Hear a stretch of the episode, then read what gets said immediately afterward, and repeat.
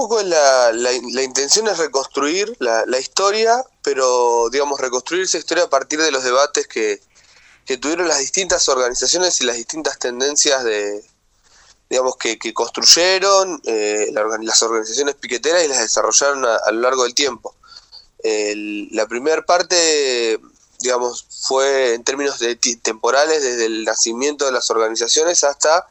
la rebelión popular del 2001 y la, segunda parte que sacamos ahora son las organizaciones sociales ante el gobierno de Dualde, digamos, cómo, cómo se posicionaron, qué debates tuvieron y, y bueno, digamos, qué, qué fue sucediendo. Eh, hay trabajos previos que, que tal vez, digamos, que, que existe, existentes, digamos, con,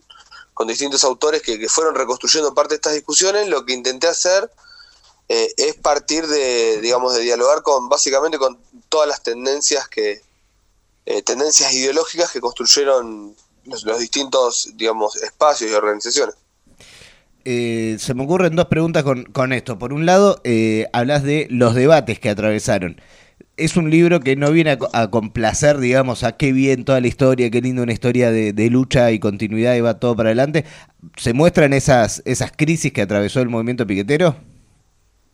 Sí, sí. Eh, digamos,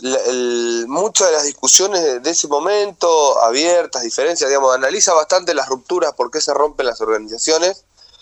Eh, pero la idea también de poder reconstruir esa, esa parte más problemática eh, es también dar cuenta que hay mucha, muchos de los debates que siguen abiertos, que, que son debates actuales de, de, la actual coyuntura, eh, y que bueno, que es necesario en algún punto reflexionarlos, traerlos también al presente, porque así como el movimiento piquetero ha avanzado en un montón de aspectos, también en otros se ha estancado o ha retrocedido. Eh, y bueno, y recién vos comentabas que habían entrevistado a, Zulema, eh, yo la entrevisté para esta segunda parte, digamos, el, feminismo y el desarrollo de, una perspectiva antipatriarcal en las organizaciones piqueteras es algo que ha crecido y se ha desarrollado, no así otros aspectos. Eh, con lo cual un poco el, debate intenta indagar un poco sobre el, digamos, los libros o, esa reconstrucción, intenta indagar sobre aquello que se pudo desarrollar y aquello, y aquello que no, y que incluso se repite en el presente. La otra, te decía que había dos preguntas que me ocurrían con lo que decías. La otra tiene que ver con esto de eh, entrevistar a todos, ¿no? A todas las tendencias, eh, darte ese trabajito. Me imagino post 2001 vas a hablar seguramente, eh, vas, vas, a tocar en, en, esta segunda parte la masacre de Avellaneda eh, y dentro del movimiento piquetero hubo quienes eh, en aquel momento salieron a tener declaraciones lamentables como a decir que eh, parte del movimiento piquetero estaba buscando un, muerto. hablo de gente como Delía que ha tenido declaraciones en ese momento terribles. ¿Te tocó sentarte a que, que te diga qué pasó, por qué salió a decir eso? Sí, me, me, junté, digamos. En lo que hice en gran parte del libro, así como hice entrevistas personales, aproveché la pandemia y hice varias entrevistas por Zoom. Eh, con él pude dialogar. Eh, la verdad que se irrita bastante cuando, cuando se le pregunta por el tema y sigue manteniendo la misma posición que, en su momento. Eh, bueno, cuando decía que hay cosas que no cambiaron en, en las organizaciones y en, en esa militancia, Delía es tal vez un ejemplo que suele ser satélite de, digamos, de los discursos del poder, lo pudimos ver en, estos últimos meses, eh, interviniendo básicamente como, como alfil de Alberto Fernández, eh, defendiendo el fondo, el, digamos, el acuerdo con el Fondo Monetario, pero además atacando y hostigando a todos aquellos que, que se oponen. Un, un, ejemplo que, que a mí se me venía como asociación directa fue con, con uno de los últimos acampes que hizo la,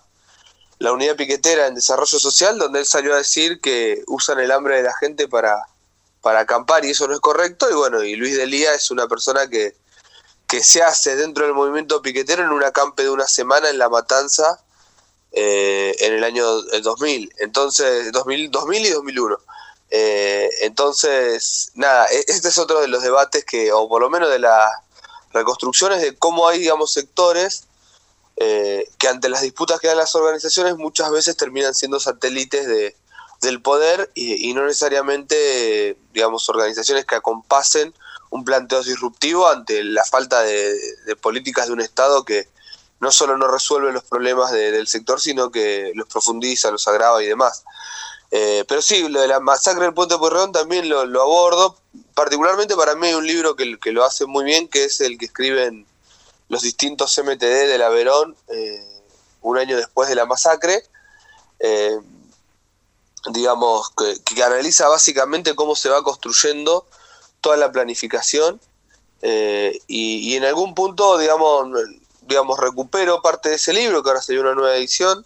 de Darío y Maxi Dignidad Piquetera, eh, y bueno, y le sumo algunos planteos o análisis particulares en relación a, bueno, qué significó eh, en, términos históricos, por lo menos para mí, qué significó esa, esa masacre. Eh, y ahí, digamos, en algún punto, digo, más allá de lo que desarrolla el libro, me parece que a lo que ocurre el día de hoy, la discusión que hay sobre las organizaciones, entiendo y me parece que, que la masacre del puente de Pueyrredón para las clases dominantes fue la, digamos, como el último intento a fondo de descabezar las organizaciones piqueteras, eh, que se desmoronó por, por la aparición de las fotos, por el, planteo de, las organizaciones y la lucha de las organizaciones de ese momento, pero que fue, fue un intento a fondo por decir, bueno, hay que poder cortar de, raíz esto, eh, y es algo que incluso reivindican sectores llamados progresistas del gobierno. Si uno si uno analiza, por eso digo que me parece que, la intención también de, estos dos trabajos es traerlo al presente a la discusión, más allá de que uno pueda tener mayores o menores acuerdos, es poder discutirlo con lo que pasa hoy. Si uno analiza que cuando asume Axel Kicillof en el marco de una situación crítica antes de la pandemia, porque ya la situación era crítica antes de la pandemia, eh, y uno ve que una de las primeras personalidades que recibe en la gobernación es Eduardo Dualde, o cuando ve que el desarrollo social de la provincia, eh, la Roque, la primera personalidad que recibe en, el ministerio cuando asume es a, Chiche Dualde, bueno, uno lo que está viendo es que hay una reivindicación de la política social de Dualde ante la crisis. Y eso es un problema porque esa reivindicación implica un montón de cosas. Eh, y, de hecho, digamos, yo por lo menos eh, creo, considero que eh, que la Cámpora haya empujado e impulsado que Zabaleta sea el ministro de Desarrollo Social, esto lo confirmó Cristina hace unos días atrás, eh, había sido un trascendido, pero lo termina confirmando la vicepresidenta, eh, también es parte de esa perspectiva que, que Dualde traza, digamos, para las organizaciones sociales y para asumir un escenario de crisis y de crecimiento de la pobreza y la desocupación. Bueno, un poco el libro, este segundo libro que vamos a presentar ahora el 23, parte de ahí, eh, parte de decir, bueno, cómo Dualde pensó eh, ese contexto y entiendo que, esa discusión nos sirve para pensar lo actual.